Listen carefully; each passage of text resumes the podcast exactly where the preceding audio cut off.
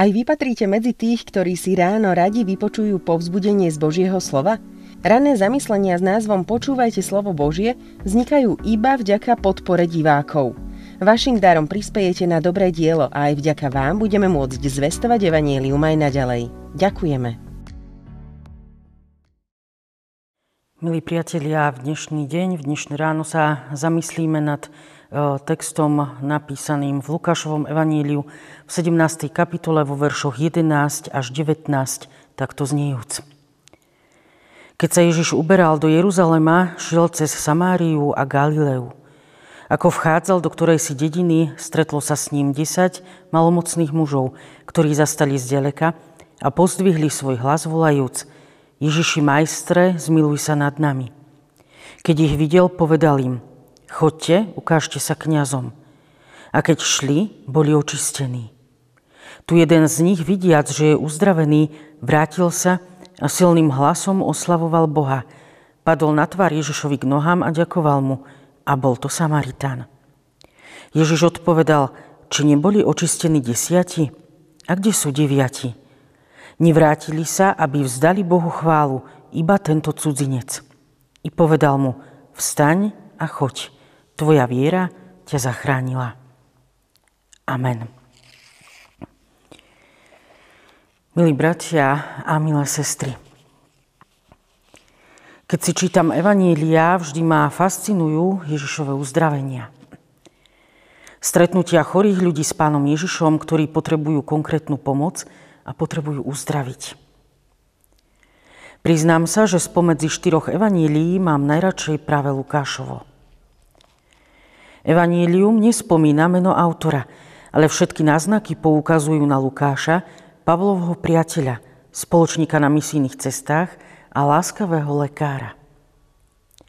Presnosť, z akou sú v Evaníliu opísané choroby, s tým súhlasí, že Lukáš bol lekár. Na rozdiel od Matúša, Marka a Jána, Lukáš určite nebol žid. Mohol pochádzať z Antiochie v Sýrii alebo z Filíp v Grécku. Ako som spomenula, Lukáš bol lekár. Poznal mnoho chorôb ťažkostí, ktoré vtedy v dávnej dobe trápili človeka. A väčšina príbehov o Ježišovi hovorí o tom, ako uzdravil chorých z rôznych nemocí, vrátane horúčky, ochrnutia, slepoty, hluchoty a dokonca malomocenstva – vysokoinfekčnej kožnej choroby, a to bez očividnej odbornej lekárskej pomoci. Tieto uzdravenia boli vo všeobecnosti dosiahnuté slovom, niekedy dotykom, bez použitia špeciálnych magických úkonov. Pred chvíľou sme sa dozvedeli, ako pán Ježiš uzdravil 10 malomocných. Ježiš sa uberal z Jeruzalema cez, cez Samáriu a Galileu. Ako vchádzal do ktorej si dediny, stretlo sa s ním 10 malomocných mužov.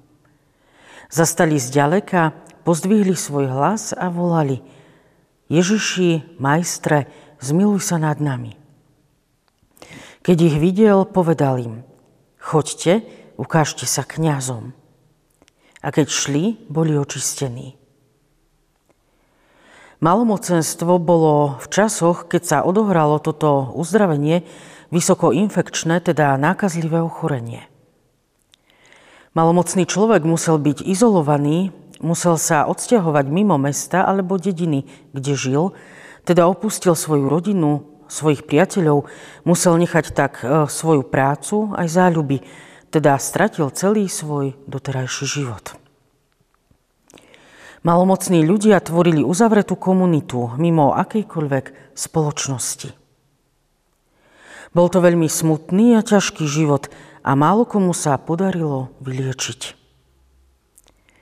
Pri desiatich malomocných mužoch sa stal zázrak. Ich prozba Ježiši majstre, zmiluj sa nad nami, bola vypočutá. Mali sa ukázať kňazom, ktorí boli kompetentní v prípade malomocenstva povedať, či je človek malomocný alebo či je zdravý. A keď títo muži šli za kňazmi, boli očistení. Tu jeden z nich vidiac, že je uzdravený, vrátil sa a silným hlasom oslavoval Boha. Padol na tvár Ježišovi k nohám a ďakoval mu a bol to Samaritán. Ježiš odpovedal, či neboli očistení desiati? A kde sú deviati? Nevrátili sa, aby vzdali Bohu chválu, iba tento cudzinec. Ako je to s vďačnosťou u nás a dnes? Keď nám niekto pomôže, preukáže nám niečo dobré, je ku nám láskavý a zhovievavý, ako reagujeme. Je naša prvá reakcia vďačnosť? Povieme si, mala by byť. Poznáme predsa zázračné slova prosím a ďakujem. Mňa ich v detstve naučili moji rodičia a používam ich dodnes.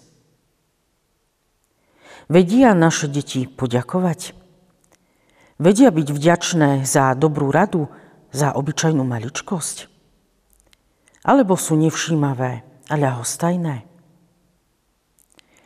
Vidíme to z príbehu o desiatich mužoch, že 9 chorých považovalo svoje uzdravenie za niečo úplne prirodzené, normálne a samozrejme. Iba jeden muž, Samaritán, silným hlasom oslavoval Boha. Ďakoval Ježišovi za uzdravenie.